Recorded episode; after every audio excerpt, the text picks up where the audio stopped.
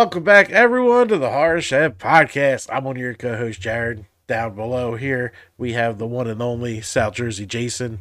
How are we doing today, sir? Doing good. We're actually recording on Hump Day. I know it's Wednesday. Getting this shit out of the way before the Queen's birthday. What are your plans? I know we're gonna go to Mexico and Atlantic City. It's one of our favorite spots. Mexico. I never heard of that. Uh, it's it's it's not not a tourist attraction. It's mainly Where's for the- where- locals. Is that like an outside a casino thing? Yeah, yeah. It's uh it was right down the street from where I grew up. It's on Trenton Avenue.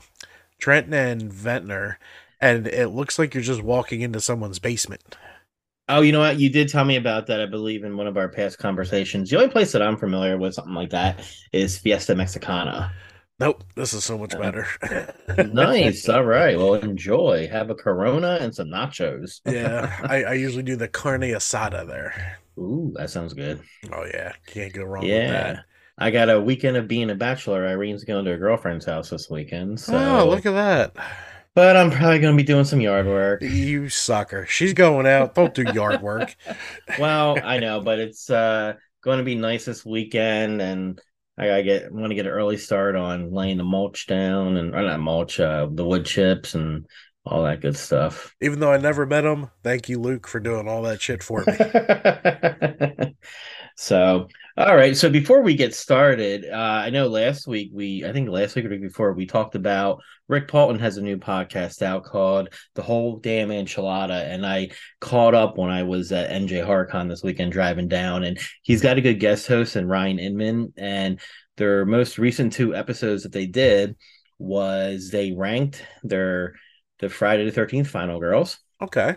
Which was a good one. And then they they did their favorite Jasons. They ranked their favorite Jasons. So I have to say that both of their top their their top Jason and Final Girl would, would have been my choice as well. So I don't want to spoil it. So if you want to give them a listen, No, I will because I still have two massive trips in front of me this week. So I know you're all over the place this week. I, you know, I got to listen to ours. I got to listen to the haunt. Then I got to listen to, um, and then the Kelsey brothers just put out one tonight, so I'll be listening to that. The morning. Okay, very but nice. Rick, I will catch up. I promise. Yeah, they're the, he's a good guy. He uh he, I know he has mentioned uh our podcast on his show. He mentioned my other podcast, the third channel. So, you know, that's what it's about, you know, uh, networking and Yep. spreading the love. It's all about spreading the love. I do Yeah. have an announcement on the other side. Oh, what do you got? I'm an official member of the Haunted Attraction Association. Oh, I can't say it. It's like off to the right. Oh, can't well, say here's your camera. Look at that. Look at that. All right. Very are you gonna proud. put are you gonna like put that on your business cards eventually too? It's on the in there? website already, so Okay. I probably will add it to the. uh I, Nice. I'm due. I'm like, these are three years old, so I think I'm due for new haunt business cards, There you go. and I think I'm gonna put it up right about in between the coffin and that wall. So Okay, it'll be there you go. Very good, very good. Uh, have you watched anything? did I watch? it? No, you know, I did not watch anything because I had uh, I was in the weekend in Atlantic City. Uh, I haven't no, I have not watched anything. I'm two weeks behind on the Mandalorian. So Two good uh, episodes too. Good, good, good. What about you? I watched Sins of Our Mother last night, and it Okay. blew me the fuck away. Oh, you know what? I'm sorry. I did watch the Waco. I did watch Waco. Fantastic, wasn't it? Very, very good. Yeah, very good. I kind of wished the only thing I wish is that they just had like where are they now, like more with the the Waco survivors. You know, I know they had like two, um, but I remember like maybe a couple years after Waco, there was a child survivor who went before Congress, and at this time she was probably like 17 or 18 and um you know i forget what she was talking about but i would like to know like how are the children today Uh, I'm pretty sure they're fucked up. That one Yeah. girl on there was definitely. yeah oh god i mean it's it's sad because i remember watching the limited series that originally came on paramount but i think another streaming service picked it up and they were playing it like last week uh it had the girl from ozark in it Ruth. Oh, that was original on Netflix. Oh, was it Netflix? Yeah, it dropped on Oh. Netflix because Oh, it had okay. uh, my boy Tim Riggins from Friday Night Lights as David Koresh. yeah, he was really good. He was. really- I was not expecting that out of him, but I've and it had um Rory Culkin as Thibodeau, I believe. Yep, Yeah. Yeah. That was a great series. yeah, and I was just surprised it was only three episodes. But they I mean the limited series was really good, but the documentary, I wish it was more. Yeah, Yeah. but there's shit they got to leave out because you know it was a really fucked up situation. Uh, for sure, for sure. So how was the uh what was the name of the show you watched? Sins of Our Mother. And that it's about the mom whose children disappeared and her and her husband were doomsday preppers or something. I'm Right. not saying shit. You're just gonna have Okay. to watch it. How many episodes is it? Three. Oh, okay. I could probably watch it all tonight then. Yeah, and it grips you like that too. I went to bed Like, like late. the Waco one did. Yeah, yeah. same principle because you just can't believe how fucked up people are. Right. And uh, Right. she's fucked up. Okay. Awesome. So before we get into the news, uh, actually, we'll, we'll do the news first, um, and then we'll talk about NJ Horror Con, and then we'll talk about one of your favorites, uh, Freddy's Dead: The Final Nightmare. yeah, man. And we are just hmm? you either love this movie or you fucking hate it. There's really know- no in between. it was the first Friday, or I'm sorry, Nightmare on Elm Street movie that I saw in theaters, and I thought it was cool for the time, Mhm. you know. And but then it's so campy, and None of the know what they're nightmares. None of the nightmares aged well because they were definitely set like when it was 85 you knew it was 85 when it was you know early i think 92 it was it was 92 yeah, yeah, yeah, for sure. All right, so let's get into the news. So again, I get all my news off of Bloody Disgusting. thank you bloody disgusting you guys do a hell of a job Yes. So I like a good haunted house movie. I know you do. So we have one coming out called lore Lure, L U R E. C- Corin Hardy is directing this horror movie based on Mississippi's most haunted location. Have you heard of this location when I sent you the notes? No. Okay.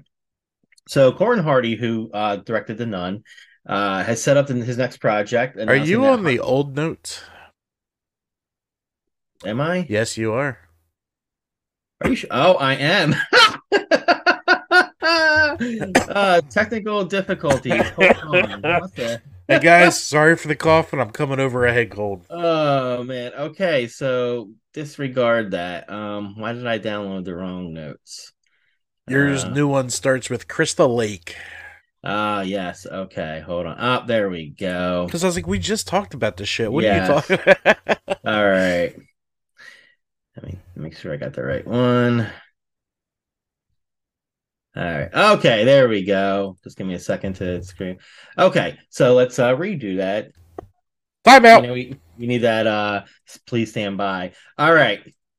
Okay, so Crystal Lake, uh, as we all know, A24, Michael or Bryan Fuller, and Peacock are bringing us a TV series. While I was hoping we would get it towards the end of this year for Friday the 13th, Beggars Can't Be Choosers. It's going to come out uh the 24th, um yeah, 2024. And if they play it right, I believe the Friday the 13th in 2024 is in December. So either put it out for the fall or give me an early Christmas present. So the Friday the 13th franchise is getting set to return to the screen with Crystal Lake, an upcoming prequel television series from A24, Peacock, and Bryan Fuller that's miraculously able to use any and all existing elements from the franchise. As we recently learned, original Friday Final Girl Adrienne King will have a reoccurring okay reoccurring role in the series and king has shared two updates via social media in recent days in one post to twitter king shares a behind the scenes photo from her first writers meeting while a post to instagram suggests that the series is aiming for a 2024 premiere king writes on ig happy friday campers bryan fuller our bloody brilliant head counselor producer of crystal lake the upcoming series and i had another exciting meeting filling me in on what's in store for us at Camp Blood. Always a joy and can't wait until I'm able to share some details. King Instagram post includes the hashtag coming 2024. Check out the two updates. Well, we can't check out the two updates below because I just copy and pasted. Um, Peacock has given the project a straight to series order, with Crystal Lake being described as an expanded prequel to the original Friday 13th franchise. Variety had detailed the show will be written by Bryan Fuller, who is also the showrunner, and an executive producer, Victor Miller, who penned the original film in the franchise, will also executive produce, along with Marc Toberoff from Barrisman and A24, Kevin Williamson uh, from Scream. I know what I think he did. I know what you did last. No, did he do I know last summer? I forget. Um, Dawson's Creek, and I believe he did. He also penned the original script for H2O. We'll be writing an episode. So I'm going to just go out, and I've been saying this for a while now. She's got to be the story's narrator. There's no way she's coming back as Alice because, as we all know, Alice died in the second one. But if she's returning as Alice, my thoughts is between the original and part two, she does go back to Crystal Lake because her therapist said you have to face your fears. So maybe she did some research on Mrs. Voorhees, and this is her narrating each episode. She can do a narration in the beginning and a narration at the end. That's what I'm thinking. We'll see. Because you can't, I mean, they're not, they can't retcon. Unfortunately, they can't retcon because of the lawsuit and who owns what. So yeah. All right. So I know you used to watch The Walking Dead, right? Nope, I haven't watched it yet.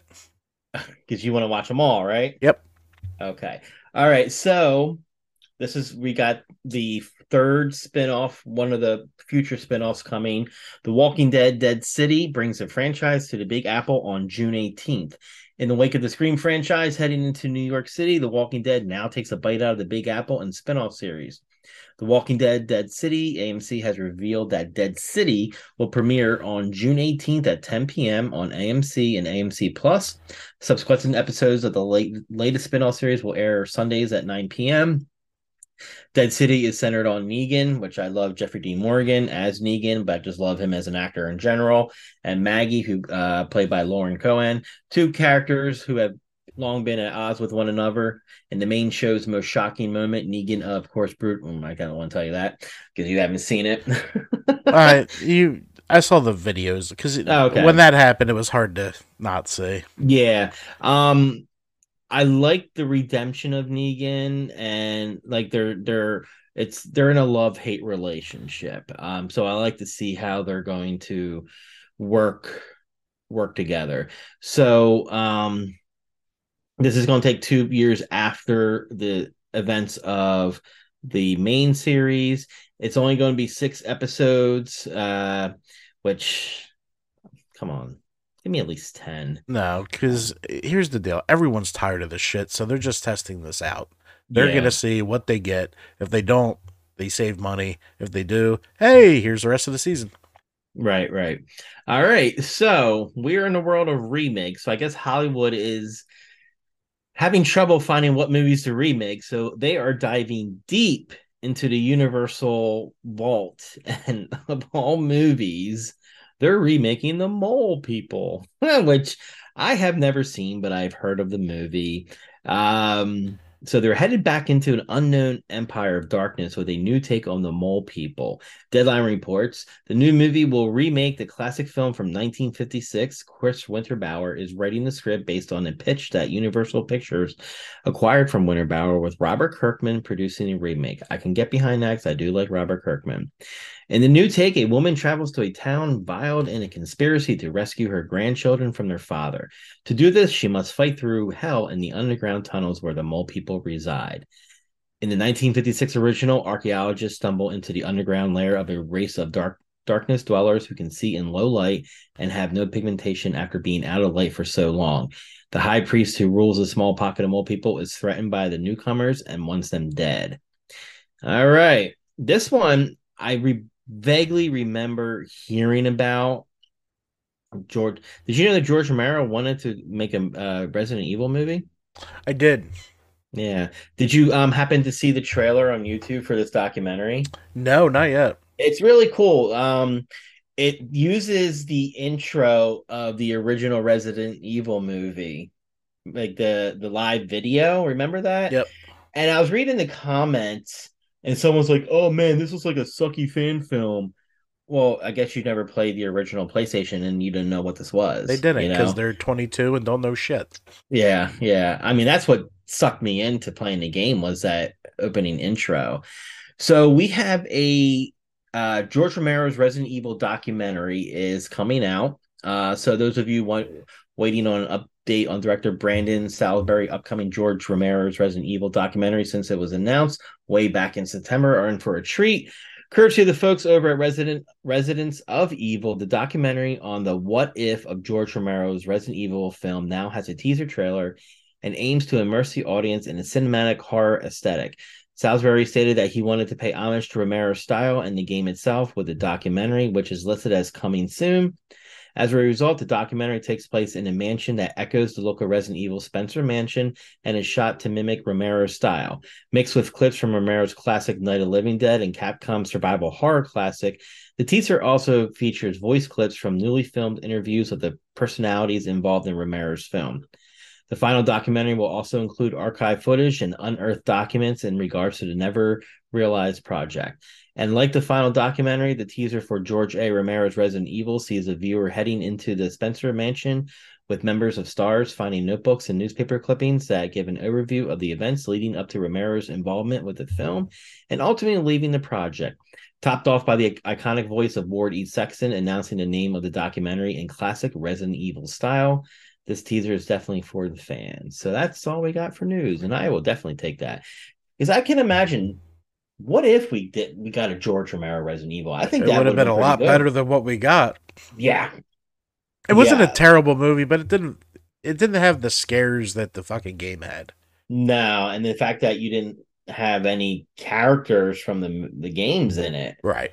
they got later introduced. Like part two was just so campy, so campy. That's when they first introduced the Nemesis. Oh, okay. Yeah, and uh Jill Valentine, and you know, little by little, we would get Claire and um, what was Claire's brother's name? I don't remember. It's been Uh, years. Clarence. Yeah. Speaking, Speaking, of, of Resident, we're probably about to say the same thing. you can go. Uh Resident Evil 4 just came out, the remake. Yeah, and uh our friend Pete Ward already beat it. He says it's like the best remake ever for Resident Evil. Because they they didn't just remake it, they reimagined it, I was told. Yeah. Yep. Yep. I still haven't even played the the previous one. I have it on my list. Um I got, I don't know what Resident Evil you would call it, but it had like the big woman in it or whatever. Oh yeah, that Yeah. everyone fell in love with. Yeah. so um also I a friend of mine reached out to me, uh Jason West, who was the director of His Name Was Jason. Fangoria reached out to him and wanted to interview him for an article. And I had asked him, uh, does it have something to do with like in the wake of the lawsuit with all the fan films coming out or that had come out? He said, yeah. So it was about a 90 minute conversation. Wow. So yeah, be on the lookout for that in the upcoming months. Uh, kudos to Jason. He actually asked to be on the show. Uh, he went to the Savini or he went to the um, George Romero Film School. So Okay. he's got some he's got some great stories of meeting George Romero. Uh, he's been to Tom Savini's house. He's got great stories of that. So it'd be fun to you know have him on the show. He was also, I think he was he was he worked on 13 fanboy which was directed by deborah Voorhees about the guy who is a fanatic with the friday 13th movies and starts killing the cast members i think he was in the lighting department on that but he can share definitely share some great stories of uh, his his days on the set there um all right so i went to nj horror con last weekend NJ Horror Con. and I have to say, um, the Showboat did a great job in remodeling the that part of the floor. So, if you're familiar with the Showboat, uh, if you come in through the valet entrance and you hang a right, so you don't get to the check-in for a hotel, you just hang a right. You go down that corridor, which would eventually lead you to the elevators that take you to the garage. Yep. They redid all of that. Wow. So it smells new. You got the hallway, and then you have the venue space itself. So my hats off to Ryan Scott Weber for always putting on a great show. His staff are great, the volunteers are great, and the town as always is great. I do have one critique. Critique. Okay. So you have the hallway, which eventually will lead to the um, pro photos. So the pro photos have their own section. Oh, that's amazing. Yeah, unlike some other horror conventions. Um, but he had the, he had the majority of the talent in the hallway. Now it wasn't so crowded where you couldn't walk down the hallway, but in the venue room itself, I mean, it's the first time. I'm sure you know you you take notes for future. He could have fit all of the talent in the main room itself. Okay. Uh the vendors, I only saw one tumbler vendor. He's slacking on the tumblers.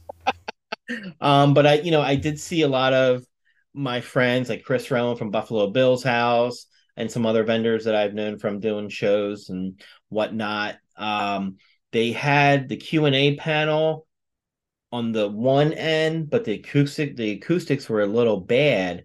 So uh, some of the people said it was hard to hear the talent when they were on um, stage. So maybe they can figure something out. Uh, so you know they had a nice group of vendors.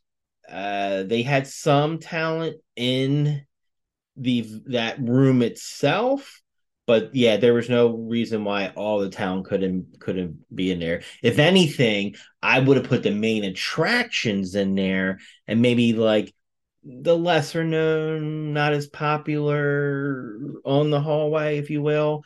Um, they had a food area, which is kind of cool, little pricey, but you're in a casino. But it was nice that hey, if you want nachos, there's nachos right here uh, I don't know if there was beer, but there was water and soda. So that was a cool thing to have.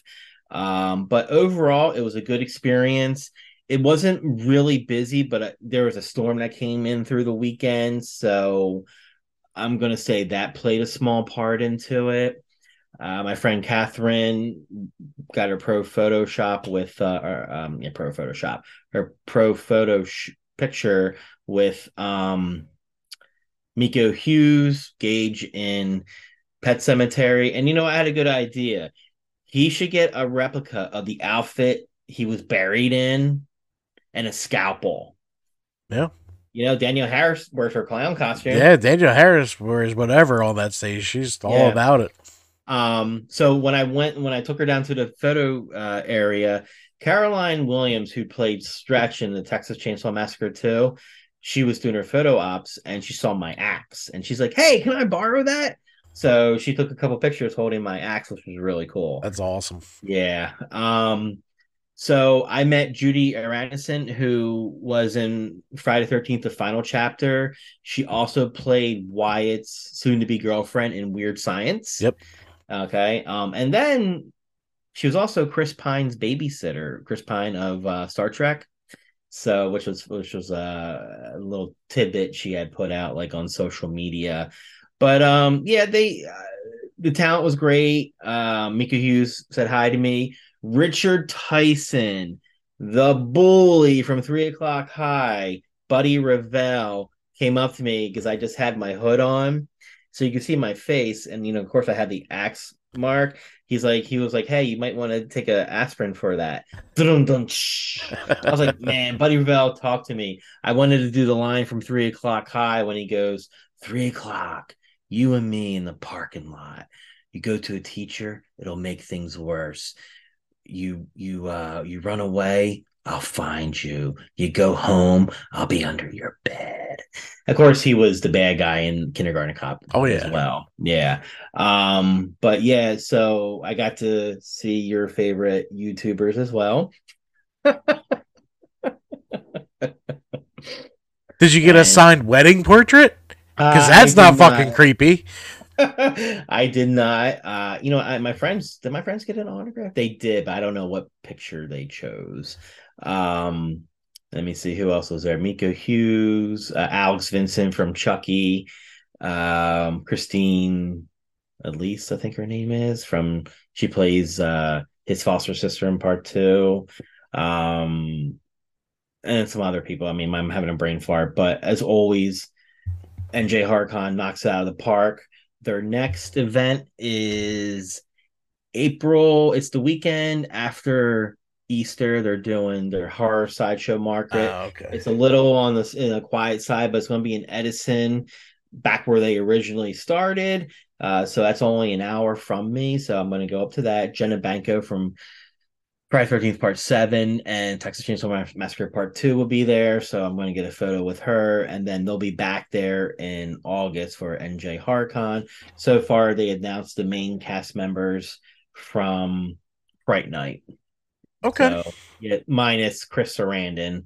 Uh, he does. It's he's kind of rare on the thing, but you have the boyfriend, the girlfriend, and like the boyfriend's weird friend evil evil ed so but yeah so nj horror con ryan scott weber great promoter follow him on facebook instagram he's a he's a great guy all around great guy awesome sounds like you had a good time yeah for sure oh here a story i don't think i did i tell you this uh i go outside the at one o'clock in the morning and there's like five or six officers coming out on the elevator and i was like whoa and he's like, the one officer goes, uh, did we got a call for a noise complaint? Did you hear anything? I said, Well, I heard a guy yelling on the phone like 45 minutes ago, but that was it. He's like, All right, thank you. Then I go downstairs and there's three more officers in the lobby. And then I wake up and then there's a guy outside. They eventually take him somewhere, but he wasn't in cuffs. Um, I think they were transporting him to another motel or I don't know. I get up in the morning, go outside. There's two officers like standing guard down the alley or the hallway from me. I'm at a Days Inn. It's a one step up from a no-tell motel, you know, in Absecon. Well, come to find out, they were doing drug busts at all like the hotels on Whitehorse Pike that weekend. Uh. So ah. I'm assuming that's what it was. But overall, I paid 50 bucks. I, you know, I just needed a place to sleep. It got good ratings and there was nothing like no stains that I saw. So sometimes you just got to throw the bookcase against the door. And some of the yeah. fucking places I've stayed in, I've done it. Alrighty, so we are going to talk about again. We're going to we're deep in diving into the Nightmare on Elm Street franchise. We're almost done. We got two more mm. after this. Two more. Do we have to? Oh yeah, New Nightmare and a minute. Yeah, what's that? Freddy vs. Jason. Oh, that's right. We are going to talk about yeah, that. We have yeah. to. It's the yeah. last one. It'll be fine. We also have that interesting true crime we're going to look at, but we're not going to give that away yet. Oh yes, yes. I was speaking of true crime. I was actually trying to find the murder that happened in Hamilton back in the seventies with the butcher and his wife. I couldn't find it, but I found a pretty cool article about like twenty one murders, like kind of like famous murders that happened in New Jersey. So I think that would be a good topic. That's a good topic. Um, and a couple of them could be topics of their own too, uh, like the Charles Lindbergh baby yep. kidnapping. That's a good one. So, all right, so let's let's get into this. Let's jump into this. Let's see what's working here. All right, let me press my little button here. We're gonna play the trailer first. So, uh, let me. And here's the trailer for Freddy's Dead.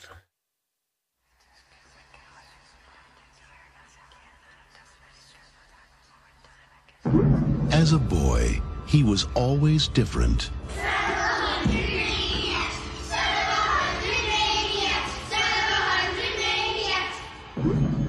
No one understood him. You ready for it, boy? It's time to take your medicine. Thank you, sir. No one could control him. Go inside, honey. But now, it's a new beginning. The beginning of the end for Freddy. Every town has an Elm Street. No! Screaming while the bus is in motion! It's your mind or go for I'll get you, my pretty, and your little soul, too. Oh, yeah. We're gonna have to hit him with everything we've got. Now I'm playing with power. We're in Twin Peaks here. Ah! It's gotta be me and him. You want to live? Maggie, watch out!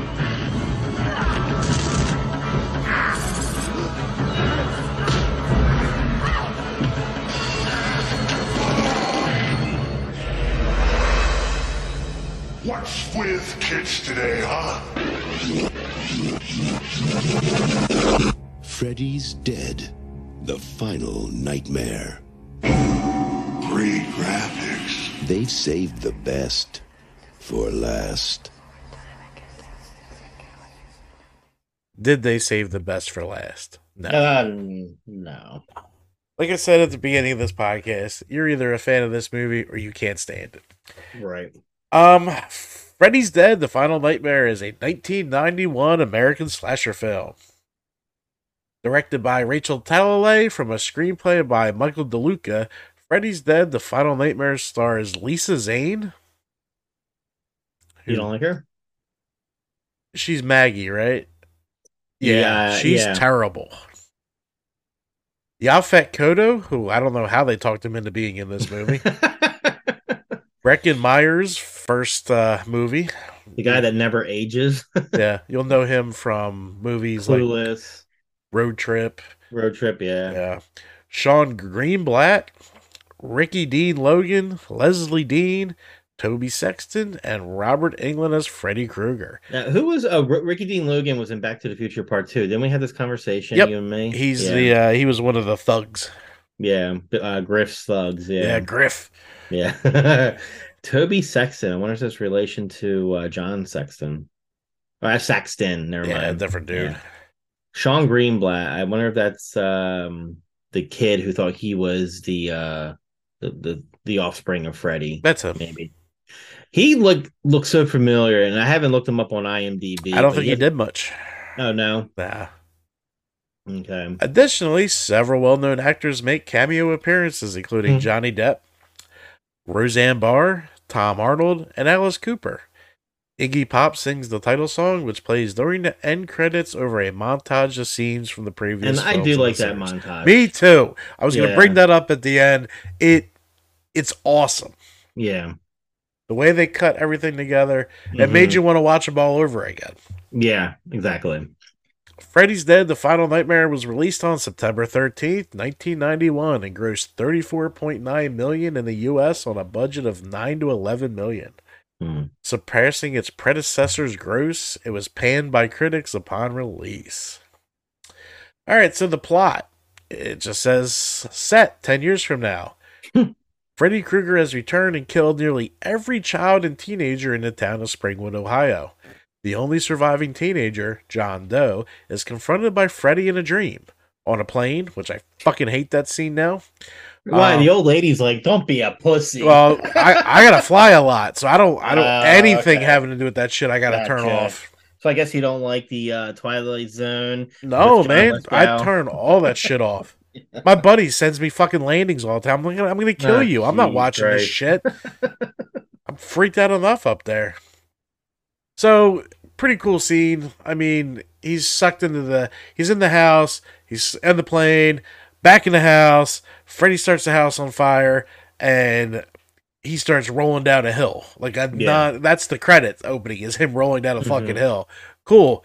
And the first intro to the Goo Goo Dolls, which was actually a huge part of the soundtrack before they made it big. Right. They well, they did the wasn't it um when it's the Freddy Freddy's dead. That was them singing, right?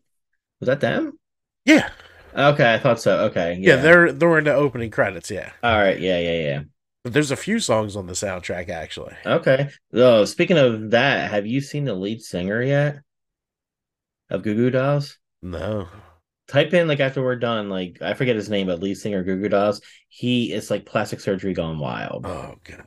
Why do they do that shit? Mm, Like you, you're a rocker. You don't even have to look good. Like yeah. look at fucking Tyler Perry or uh, the Tyler Perry. What the fuck's his name? Steven Tyler. Steven Tyler. Whatever. it was fucking thirty years ago. I mean, that guy looked like a fucking ankle, but yet He did Yeah. all right. So then, uh, you know, he hits his head, the amnesia, and Freddy sends him to go fetch. Is that the bus scene? Or we didn't get there yet. Okay, No, that, that- was pretty cool. I it liked was cool. How it was all Yeah. racked up, and then you had Yeah. Robert Robert Shaye was the ticket master, Yeah, yeah, yeah. and then Freddy's yelling at him, "Don't live while the bus is in motion." yeah, uh, it was it was a cool scene because it was all disoriented. Mhm. and then it's black and then it's light in where he's heading so Yeah. it was able to shut that pretty cool john wakes up just outside the springwood city limits but due to a head injury does not remember who he is or why he is there and that was annoying for that movie at the shelter, at a shelter for troubled youth, three of the residents, Spencer, an affluent stoner who was resting his dad's attempts to get him to conform, play football, be like me. Carlos, a troubled kid who was physically abused by his mom to the point of becoming deaf in one ear, and Tracy, a tough girl who was sexually abused by her father, plot to run away to California. The police find John and take him to the shelter where he becomes a patient of Dr. Maggie Burrows, and that's where this movie takes a dive. Maggie notices a newspaper clipping from Springwood in John's pocket. To attempt to cure John's amnesia, she plans a road trip to Springwood. In an attempt to run away, Tracy, Carlos, and Spencer stow away in the van, but they are discovered when John has a hallucination and almost wrecks the van just outside of Springwood. Pretty cool scene why he's in the shelter is he's walking up fake stairs and then he accidentally pushes a cop out a window, Mhm, but it was mhm. only like a floor, so he's like, yeah, yeah. man, what the fuck? and Yaphet Kotto's in a couple scenes here, and we needed more of him and less of Maggie because her dead.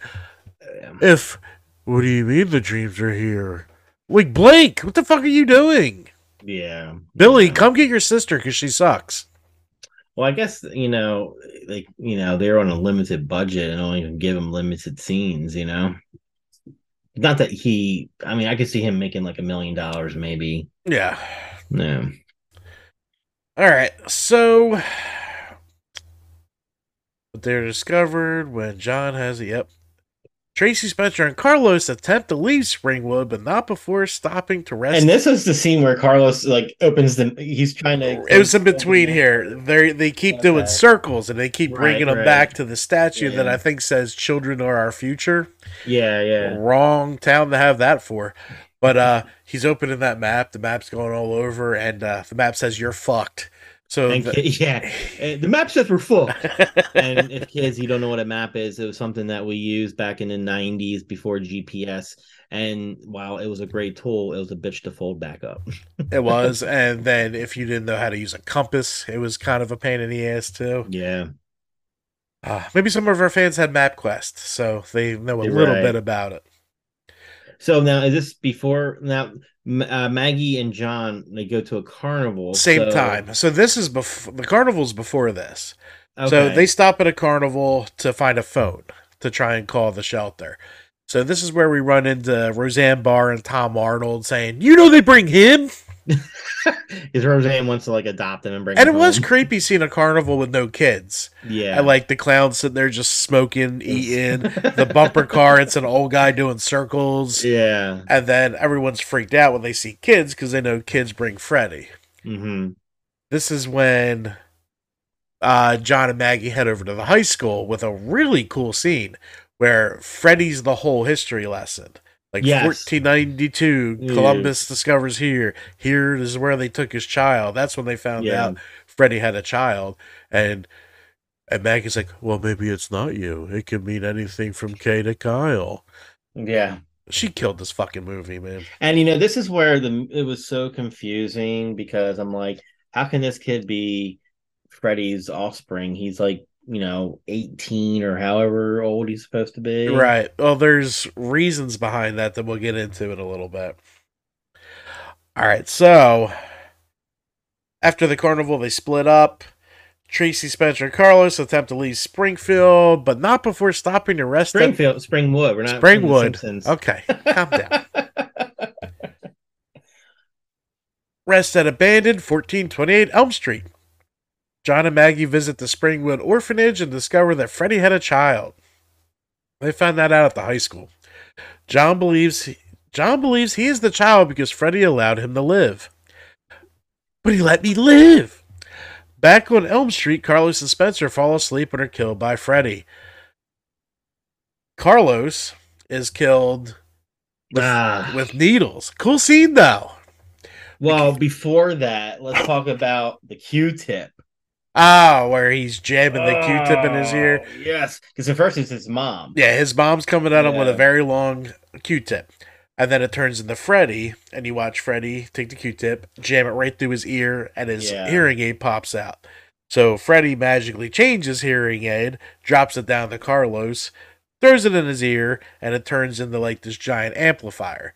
So Yeah. then Freddy pulls a pin out of his glove, out of his finger, and drops it, and you hear it very loud in the theater, that pin drop. It's like, Uh huh. like old 1940 bomb drops is what you right, hear. right, yeah. So then Freddy's sitting But he, there. but he was like, oh, and then Freddy is shaking a whole handful, and Carlos like, Yeah. "No, man, he won't do that, man." And he drops it all over the place. But then the final kill comes with a chalkboard. How they made that chalkboard was pretty cool because he was able to expand it out here, yeah, expand it this way, and take his glove and fucking destroy Carlos. So uh, it was nice hearing from you, Carlos. And uh, Spencer. Did they talk about Spencer? Yep, already. And they just say Spencer fell asleep. Spencer turns into a video game. Not before the whole screen changes during In-A-Gadda-Da-Vida. oh yeah, because um, what came in? Well, no, it wasn't a worm. That was Freddy versus Jason. Well, he's just he's on the he's on the couch getting high, Right, and on the TV it's Johnny Depp. that's right. and then yeah. Freddy comes up and smashes Johnny Depp with a pan and he goes, because he's like, "This is your brain on drugs," and then Spencer's like, "Whatever," and then bam, that's your brain on pain. Hey man, let's get high, and then all the psychedelic shit Oh, happens, God. and then it transforms him into a video game. And so Hmm. that's how, and Freddy's controlling him with the power glove. Now, have you ever seen a cosplayer with the Freddy Power Glove? I've seen a power glove. The guy who makes my glove makes an Mhm. electric one, so all the buttons light up and everything. Oh, that's cool. he charges like a hundred more for that one, So, what what would the price range for that be? probably three hundred. That's not bad. Oh, that was a while ago. I haven't checked Yeah. recently because when I bought mine, he charged me two hundred, so Okay. that it was three hundred for that one, and it was like two fifty for the Freddy vs. Jason glove because it's fucking huge. yeah, that thing was big. Yeah. So Yeah. so then we got. Stace Tracy tries to intervene when Carlos is swinging around like he's in the video game. But it was cool how they made him do that in real life as he's punching holes in walls and and he's like, "You call that normal?" But what's he fall into? Another vagina. All of them. I'm telling you, there's a vagina. So Carlos is dead. Uh, Tracy's confused by who the fuck that guy was. The idiot am- amnesiac is trying to explain it, and then you got fucking Maggie well, doesn't isn't this where like she goes in to try to save Spencer and he like knocks her out and then it's like, come on, give daddy some sugar. No, that's later. Oh, okay. Her her dreams later. Well, who is that? That's where she goes through the table, right? Yeah, this is where she goes through the table. Um, okay. She's saying, uh, Oh no, I'm thinking of like she. He was like, "You got to hit me," and she's like, "I'm not going to hit you." But then he's like, "Come on," and he touches her. Doesn't yeah, she? then she Yeah. lays him out so he's asleep Yeah. and she was able Yeah. to meditate. Doc showed me an easy way. All right, so Carlos and Spencer fall asleep and are killed by Freddy. Tracy is almost killed but is awakened by Maggie. John, who went into the dream world with Tracy to try and help Spencer, is still asleep. Maggie and Tracy take John back to the shelter. On their way back, Krueger attacks John in his dream. Okay, scene. John's lifted up through the van like just boom, his whole body goes out, and then he's in a parachute. Mhm. His shirt turns into a parachute, Yeah. and Freddy's cutting the little lines to go. yeah. Do you think I'm your daddy? Wrong. and then the scene that everyone hates, where he's pushing the Yeah, he's like- card out. Yeah, Oh. so corny. I know. Uh, before But at killing, least, but at least when he fell on the spikes, he didn't pull a Kincaid and woke up with nothing. yeah, know? I mean that shit punctured through. Yeah. Before killing John, Krueger reveals that his child is a girl. As John dies, he tells this to Maggie. Tracy and Maggie return to the shelter, but they find no one remembers John Spencer or Carlos, except for Doc, who has learned to control his dreams. So apparently, So why don't they remember? Because apparently Freddy can wipe out their memory and their dreams. Did you for the CIA? Apparently. hey, easy. I've seen shit get deleted when people mention that shit on here. Maggie finds her adoption papers and realizes that she is Freddy's daughter. Her birth name was Catherine Krueger, but her name was changed to Maggie Burrows when her father was arrested and subsequently murdered. But yeah, and wasn't this they had already gone to the orphanage, or is this after? This is after the orphanage. Okay, gotcha. Okay. but you, we do miss the scene where you finally see Freddy without makeup choking out her mother while she's Yes. flipping out. But a cool scene before that, you can see different gloves in his garage. Uh, His special I, I vaguely remember. Yeah, I vaguely remember that. Yeah. Yeah. Doc discovers that Freddy's powers come from dream demons who continually revive him, and that Freddy can be killed if he is pulled into the real world. Maggie decides that she will be the one to enter Freddy's mind and pull him into the real world. This is where This I, now, did you see this in theaters? I did. It didn't I fucking work. when she well for some well yeah like when they had the the the baseball bat with the spikes and they did like in the camera view where it looked like it was coming out at you i remember you know when you put on the gla- when she put on the glasses you had to put on the glasses Nope, there you go. Are those your original glasses from the movies? What's that? Are those the original glasses from? Yes, the they are. Nice. So here are the 3D glasses, and I'm gonna put. You're not gonna be able to see it. I'll put it in your camera next. You can Okay. see the House Party Two I can see it on coupon. Here. Oh shit! House party two. The House Party Two coupon in there. Oh my gosh. Yeah, they're the originals. nice. Not the ones I had, but I found them later on. That's cool though. And uh the DVD set came with two pairs. The uh the first DVD set, right? Yeah, the original. Yeah. Yeah. So uh you were supposed to put your 3D glasses on when Maggie put hers on. Mhm. I didn't notice a difference. But what I did like was she kind of entered his brain by doing this. And all the lightning and everything was really Mhm. cool. And Yeah. that's where the backstory started. This is when I really became a fan of this movie, is just the backstory behind it. So, once in the dream world, she puts on a pair of 3D glasses and enters Freddy's mind. In his mind, she learns that Freddy was teased as a child, was abused by his foster father, who was Alice Cooper. Alice Cooper. So Alice Cooper had something to do with Friday and Nightmare. Yep. Uh, inflicted self abuse as a teenager and murdered his wife when she discovered his murderous tendencies. Freddy was given the power to become immoral by fiery demons right before he died in the fire. I want it all. Yeah. Maggie struggles to put Freddy into the real world, but eventually succeeds. Cool scene. She's holding on and his arms are growing longer, like you can't get me, bitch. Yeah, yeah, yeah. Maggie and Fred up Maggie and Freddy end up in hand-to-hand combat against each other. She uses several weapons confiscated from the patients at the shelter. This is when Maggie learned how to act. Was this last scene? But I'm sorry. Why are you keeping a pipe bomb in the basement? Why didn't you hand that off? Oh, to the, police, were supposed to get rid of that stuff. Well, the police are supposed to do a lot of things. That's why they had to set that up. Yeah. Uh, they set that up when uh, Spencer taught them how to make the pipe bomb. Ah, all right. Enraged by the knowledge of what he has done, Maggie tears off Freddy's clawed glove and stabs him through the stomach with it. Cool scene. He wants Didn't her to put the glove like, on. um, Happy Father's Day. yeah. Yeah. Uh, and then, he, then he goes, "Kids." Did you say like kids. Boom. And then the one cool scene was like his. He opens his mouth and his other head, you know, like Yeah. you know, yeah. That was a cool scene. So, uh, stabs him through the stomach with it, embedding the glove's claws into a steel support beam and leaving Freddy suspended above the ground.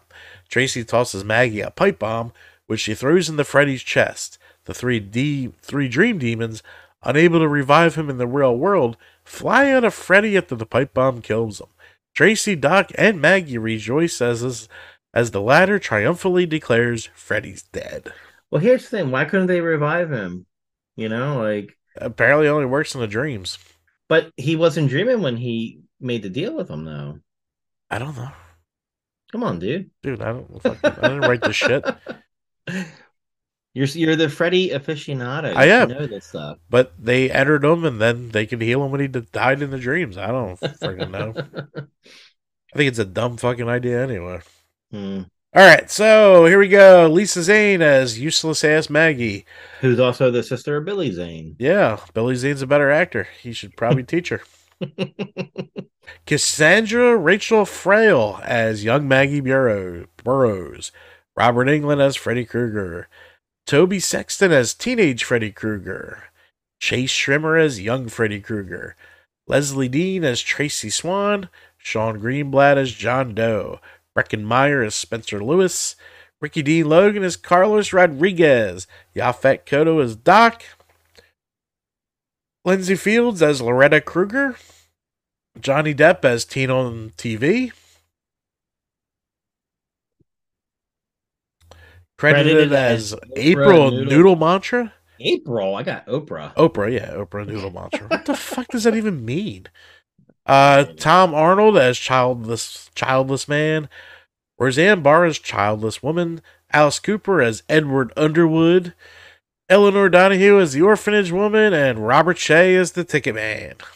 Did you know that um there were Freddy Krueger novels? Yeah, Yeah. Do you have any of those? nope. Yeah, I was looking on eBay and I was like, oh, because uh, actually, like the the they did they have novelizations of one, two, and three that I was looking at, and they're not that bad price. But then they have like spin-off novels, you know. I gotcha. So- Development. The previous five installments of the Elm Street franchise had considerably helped the finances of New Line Cinema that earned the nickname the House of Freddy built. But the studio also begun to develop other franchises, for example, Critters, and by 1990, the Teenage Mutant Ninja Turtles. Bob Shaye recalled in the Never Sleep Again documentary in 2010 that frankly it was time to move on and we had other projects we wanted to focus on. This decision was made to make the sixth entry the final film in the Elm Street series. Director Rachel Talalay had produced most of the previous installments and was keen to helm the sixth film as its director. She also had a number of ideas that would help refresh the series, including not calling the title Nightmare on Elm Street and incorporating more humor into this entry, which she felt was lacking from the previous film. The production of Freddy's Dead coincided with the original airing of Twin Peaks, which was later acknowledged as an influence on the film, with its more surreal, humorous aspects. Elements of this can be seen throughout the film, including Freddy using a version of the Nintendo Power Glove to control Spencer's character and dragging a bed of spikes to impale John Doe in a manner reminiscent of a Hanna-Barbera cartoon. And I think that's where they failed. Yeah, it could be. I think like yeah, part four was cheesy comedy. Part five was a little darker tone. Part six was just making fun of itself and And if it's the end, go out that way. That's fine. yeah, you know, well, yeah, but if it's the end, they should go back to dark Freddy. I mean, that's how he started. I like a darker Freddy. You know, like Yeah, if wants- if they redo it, I want Darker Freddy. Yeah, I think, and that, and that's what we'll get. Uh, I don't think, but here's the thing: horror movies nowadays uh, want to be grounded in reality. Yeah, but here's another issue too: is you got to remember, uh, 1989, 1991, Freddy's beloved by all, including kids. So I'm surprised he didn't have a cartoon. I am too. But thinking about that, I could see how they didn't take it back to one and continued with the trend. yeah. Because I mean, you see the crowds of the You talk shows. appeal to the masses. yeah. Yeah. so that's what they did. Yeah. But it'll ruin a haunt and it'll ruin a horror movie. Yeah. See it all too much. All right. In the original script, 15 year old Jacob Johnson, son of the previous installment's main character, Alice Johnson, is the major character. And many of the Dream Warriors from Nightmare on Elm Street 3 Dream Warriors return to aid in Jacob defending Freddy after he kills Alice. I like that. It gets weird. This idea was later discarded. Peter Jackson, who wrote a screenplay that was not used, his story was about teenagers who did not see Freddy as a threat and took sleeping pills to enter Freddy's world. Jackson's script also including a police officer put into a comatose state to permanently be in Freddy's well. Hmm. Do they have the.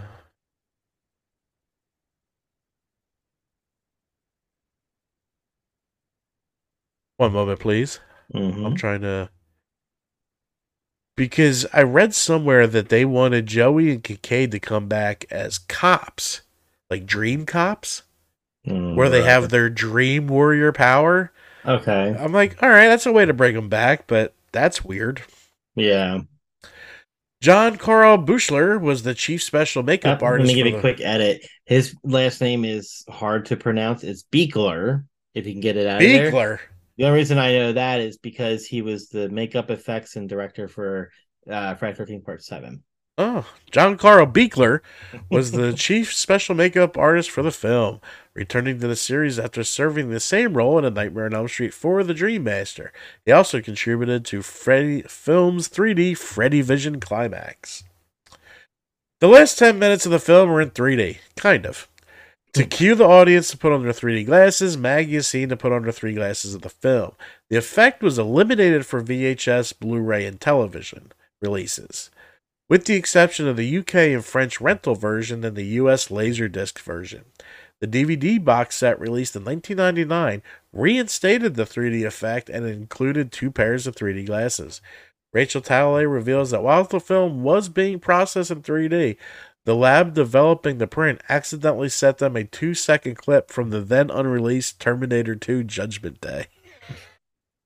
So if we get a definitive Freddy box set, which I'm hoping they put one out for the 40th anniversary, they should put it back in with the Blu-ray. Or Well, 4K the the. DVD has the option to even use it or not use it.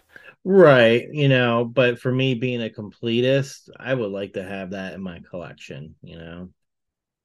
Yep, threw threw two pairs of the shitty 3D glasses in there. Yeah. All right.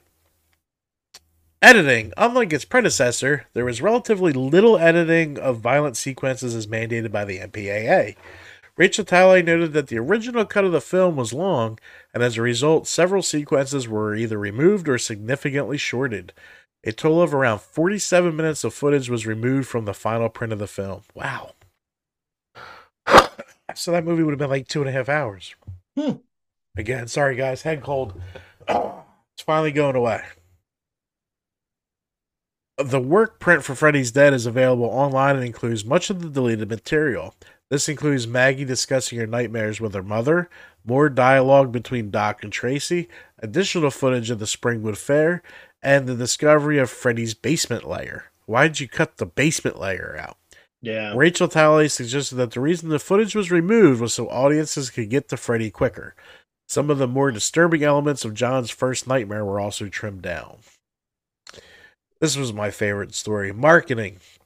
As a publicity stunt for Freddy's for both Freddy's Dead and the comic storylines that were being released around the film's cinematic release, New Line Cinema held a mock funeral for Freddy Krueger at Hollywood Forever Cemetery in Los Angeles, including attendance from the film series such as Alice Cooper, Lezlie Deane, Sean Goldblatt, Ricky D. Logan, Breckenmeyer, Tobe Sexton, Lisa Zane, Lisa Wilcox, Whit Hertford, Andy Mangels, and Rachel Talalay were among others present. On encouragement by New Line Cinema, the Los Angeles mayor at the time, Tom Bradley, declared September 13th to be Freddy Krueger Day. But this move was highly criticized for glorifying a mass murderer. It's a fucking character. With Robert Englund added that we have to Yeah, separate crime reality from movies. It's not like they're saying it's uh, It's fucking Richard Ramirez. Richard Day. Ramirez Day here in LA. You fucking fucking California. Every, everyone's got to bitch about something. If it doesn't have to do with you or it doesn't affect your life, shut the fuck up. That's all we need. That's all we need. Just people to shut the fuck up. We we should do that like they do on the podcast with two heads. Is shit that pisses us off. Oh yeah, for sure. We- We'd have four hour episodes. All right, box office. Freddy's Dead: The Final Nightmare made 12.9 million in its opening weekend, which was the highest opening weekend of the series until the release of Freddy vs. Jason, and the biggest September opening at the time. Ranking number one at the box office in its second weekend, it made 6.6 and remained in the top spot before falling to number seven in the third weekend. After its initial run, the film grossed 34.9 million in the U.S. and Canada, Hmm. making it the fifth highest grossing film in the series. Uh, other media, comic books. Innovation Publishing published a three issue comic adap- adaptation of the film. An alternate version of the third issue was published in 3D to recreate the effect used in the film. The series was also published in trade paperback format. Innovation followed the adaptation with A Nightmare on Elm Street The Beginning, which served as a direct sequel to Freddy's Dead The Final Nightmare. In the sequel, Maggie Burroughs continues to have nightmares of her father, Freddy Krueger. Burroughs travels back to Springwood with Tracy, another survivor from the film, to research Freddy's life leading up to his death at the hands of the Springwood parents. Only the first two issues of the series were released before Innovation Publishing declared mm. bankruptcy. The third issue went unpublished and the story remains incomplete. Series writer Andy Mangels made the original script for the third issue available on his website. Imagine if they just had a couple pages of that laying around. Like that's almost like it, I wouldn't consider it like a, a holy grail, but to the right person, they would pay a pretty penny for that. It makes you think like all the cutting room floors of how much shit just got swept into a bin because editors were just like, all right, we're cutting it, let's go. Yeah, Like shit that we would want to say. Now I'm sure. Now with digital, I'm sure it doesn't happen because you Yeah. always have whatever you the film. file. Yeah. Well, it's like uh, Friday Thirteenth Part Seven. It was massively edited because the MPAA said it's too much, and unfortunately, we'll never get those scenes because they were lost in a fire. yeah. Yeah. that's crazy. All right, 10 trivia points. I think I actually only have nine. There wasn't a lot with this one. First film in the series to not include the little girl's jumping rope. Hmm, interesting. Peter Jackson's original screenplay for Freddy's Dead. We saw that. On September 12, 1991, a day before the U.S. release, Los Angeles declared it Freddy Krueger Day. I like number two. Um, that Peter Jackson's screenplay had an aging Freddy. But we talked about that in the, yeah, in the, uh, one of the sections up top. Oh, I guess they kind of used that element for Freddy versus Jason. Not so much that he was aging, but he was weak. Yeah. Yeah. John Doe was supposed to be Jacob from the previous film. It was made vague when they couldn't secure the return of Lisa Wilcox. In earlier versions of the script, Freddy absorbed the entire town of Springwood into the dream world before moving on to the next town, with the dream police chasing him. Oh, corny. Oh, uh, here's where we. That's what I saw. Okay. A 16 year old Jacob Johnson, the son that was born to Alice Johnson in the previous installment, Dreamchild, was a major character in the original script written for the movie by Michael Almereyda. In this first draft of the film, Alice, now in her 30s, was killed by Freddy. Taryn, Joey, and Kincaid from Nightmare 3 also returned as the Dream Police. What about Will though? Poor Will. Fuck Will. I'm the Wizard Master! I'll take boing, boing, boing, boing all day over. I'm the Wizard Master. he just wants to play Dungeons and Dragons. I'll go play it. I don't need to hear fucking. All right, so In the script, Taryn was the blade cop, Joey was the sound cop, and Kincaid was the power cop. Now I'm kind of glad they went the way they did. Yeah. Director Rachel Talalay has stated that she greatly disliked that script, and then the replacement script by Michael DeLuca saved the day.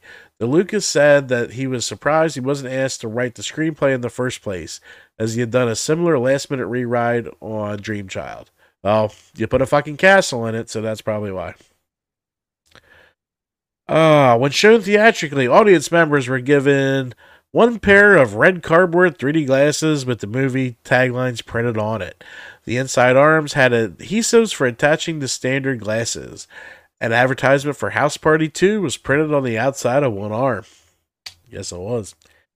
When Freddy punches Tracy in the face during their fight, Robert Englund really punched Lezlie Deane, and she was instantly taken to the hospital Mm. because he punched her with the fucking glove. Oh, okay. So it like instant blood. She was Mm. all right. She said she was laughing it off. Uh, when Maggie goes to speak with her mother, she enters the house and screams, "Mother!" and slams the door behind her. This is exactly the way Nancy did it in Nightmare One. Pretty cool. yeah. And now that I saw that, I yeah. All right, my last one and the last portion of the movie, from which point Maggie puts on the special glasses to the time at which she takes them off, was originally filmed entirely in 3D. The effect was removed for most things. Oh, we already went over that. Oh yeah, so UK kept it, America didn't until the What dude, the frick, UK? Why did they get it over us? especially in Blu-ray. It probably looks Yeah. like total shit in Blu-ray though with the Yeah. 3D. I mean, come on. Poor UK. They don't get any horror movies, but they let them have that. Yeah, All right. So that is Freddy's Dead Final Nightmare. But it wouldn't be the final nightmare because two years later, two or three years later, we would get New Nightmare, right? the 10th anniversary of one, so 1994. Okay. All right. Now that was A good fucking movie. Yes, very good. And I remember seeing that in the theaters, and I was confused at first in some scenes. Like, I'm still confused. Like, the the Freddy that was killing him, that was more of the demon. Like, it's not the actual Freddy Krueger; it's a demon. It's uh, Freddy Krueger became a story that became alive because of the story. okay. It, it- it's hard to explain. Like Freddy became the story of Freddy inhabited a demon that they had to tell the story to kill the demon. right. Is right. basically where they're getting at. Yeah. Um and it was kind of cool because you got to see Wes and Robert like in their real life and Yeah. you kind of wondered is that how they are in real life? Is Robert a painter? Does he have like a whole gallery? Actually, I think Robert does paint. Does he really? I remember Yeah, seeing something on his website. That's cool. I mean, I haven't been able to talk to him because he keeps avoiding me. And uh, Damn you, Robert. come on, Robbie, let's go, Bob, Bob Englund, me and you, man. You know, I'm really jealous. A friend of mine was at Monster Mania one year, and uh, he was just sitting at the bar, and uh, fucking, he looked over to the right, and Robert came down and had a drink next to him. Oh wow. He's What would like, you do Dude, moment? the cops would be called. Like, I, I think I would freeze. I'd offer him a drink, definitely. Like, so I say I bought Robert Englund a drink. But the dude's dealt with that shit all fucking day. But I know I gotta be that asshole because it's just, it's 40 years now. You know what I mean? Like, I'd have to say something. If it was anyone else, I'd probably leave him alone. Right. Because, you know, you people, all day this man dealt with that shit. Yeah. Yeah. So I'd feel bad doing it, but I would have to do it. Does he have kids, do you know?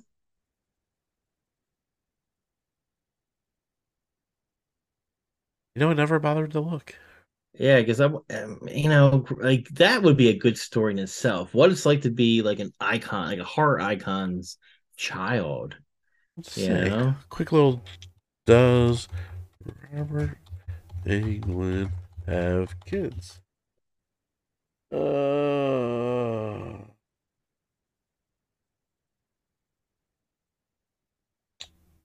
No, not Freddy Krueger. He, well, he had a daughter, you know, Lisa Zane. Uh all right. I guess Wikipedia is the only way to find out because they usually have. No, just married. Oh wow. Wow, he's gonna be 76 this year. Yeah, I know. I'm gonna fucking cry. I gotta get there. I gotta just suck it up. Well, maybe you could always just mail something in and have him autograph it for you. Yeah, but I gotta talk to him. It's just What would you say would, hi. right? Have you ever messaged him on his website? Yeah, I never got Yeah. back. No. Never got back to me. Well, one day maybe he will. Yeah, he'll come on the horror shed when we got like four million subscribers. Yeah. He I don't think he does any podcasts. I've never seen him. Nah, he just does like news installations here and there. Yeah. Probably gonna start his own fucking podcast. Everyone else's. right. All right. Well, good job on. Hell yeah, we did it. Not Final Nightmare. the not final nightmare. But at least we go in the a really good one and then one that I like and you hate. So we'll and be then we're we'll be not there. doing the we're not doing the reboot, right? There's no reboot. so it's like the Mandela effect. Yeah, that that that was in your head in 2010. That that didn't really happen. It, it's Now, did you see that in theaters? I don't know if I asked you I that. fucking did, and I. Yeah. It was almost the first movie I ever walked out of. Really? Yeah. Wow. Um it it was the point where in they're kind of like hinting towards maybe Freddy was innocent. okay. And I'm like, I'm fucking done. You're ruining this whole fucking thing for me. Fuck you. Well, I kind of liked. I kind of liked that aspect. Like he was an innocent man, and that's why Innocent man, come on. and that's why he's killing people because he wants his revenge. Like I did, I did like that. I didn't like the fact that they turned him into a pedophile. I mean, in the first one, he was just a killer. And Yeah. killer's worse. It really is. Like Yeah. I, I, I have children. I'd rather them touched and alive rather than dead. I mean, Now, did you like Jackie Earle Haley as a non like Freddy Krueger? Like in the he was okay, but they gave him shit to say that didn't work. He had to push too hard to make the stupid writing work, and the face was fucking. Ter- he looked like a rat. He did. Now, if it looked more like the Freddy we know, would you said it was a little bit better? No, because I still hated Nancy. I wasn't a big fan of Glenn, if that was even his name in the show. Oh, oh, her boyfriend. Yeah, yeah, yeah. They're all emo Yeah. kids. Give me a fucking break. Like Freddy isn't against emo kids. Freddy loves emo kids. People love this because they're going to Freddy went after the rich kids. That's the Yeah. point of Freddy. That's why Freddy was so successful. All the outcasts can watch Ken and Barbie get mutilated. That's why it worked. I did like like when the kid was on the you know he fell asleep on the swim team and you saw how like the town tracked Freddy down and like that was cool because you really didn't get to see that as much in the original saga. Yeah, and know? then they went 100% CGI, which ruins everything. Yeah, like in Freddy's Dead, Especially- you just in Freddy's Dead you just see like the shadows of the pitch the pitchforks and the torches. Yeah. Yeah. Like- Clancy Brown is the evil sheriff. Uh, It's just, oh, they, they, they, fuck you, Michael Bay. That's all I gotta say. and Platinum Dunes.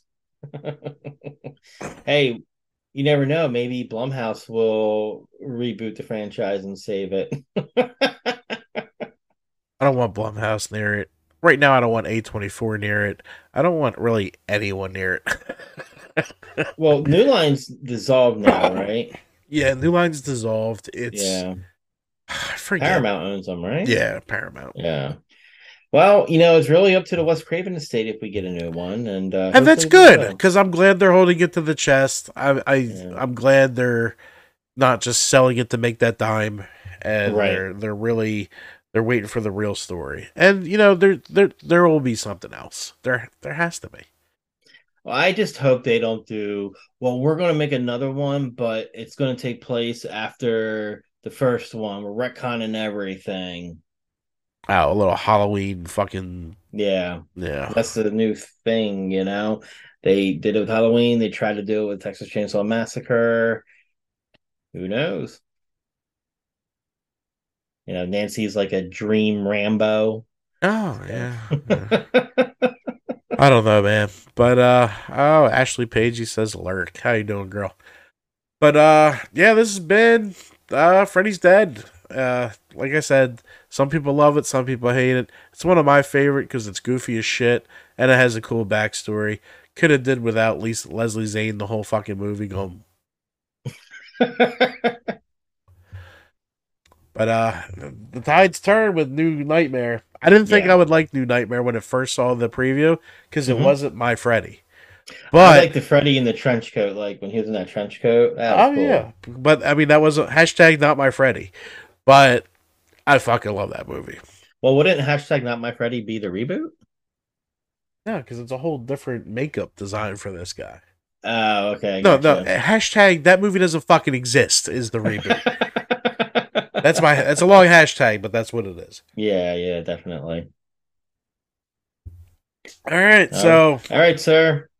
it's been real. Uh make sure you guys subscribe. Still working on that giveaway. Maybe we'll hit 80 soon. We had a nice jump last week, Yeah, we did. but a hell of uh, a week. once we get to 100 for those of you that you know we have your information on file on youtube you'll get a free can of mother uh Hub- mother hubbard wow. ma ma well ma hubbard's uh can of slop Can of slop. by- signed by uh, ron milky yeah ron i am all over the place ron sloan as junior hubbard and carol locatell as ma hubbard Guys, just so you know, Brian Ebenheiser is getting old, and now he goes to bed at like old. seven. So we're we have him way up past his bedtime right now. Yes, yes, you're an hour past. Hey, man, waking up as you know, crack of not even a crack of dawn. It's still dark when I get up. Yeah, man, I feel you. The chickens aren't even crowing when I get into work. I don't have fucking chickens, but okay. oh, speaking of which, I had to close the shop by myself for the first time tonight. How'd they go? So, pretty good. The only thing was I felt my gate button wasn't working, and because we have electronic gate, you know, and I Ah, had to click it a couple of times, and it finally did. But it's like, God forbid, if there was a mass murderer chasing after me, I got to hit that button like fifty feet before I get to it because that's how slow it closes. All right, guys, All thanks right. for stopping by. It's Monday, so enjoy, and we will see you next Monday. Goodbye. It's fading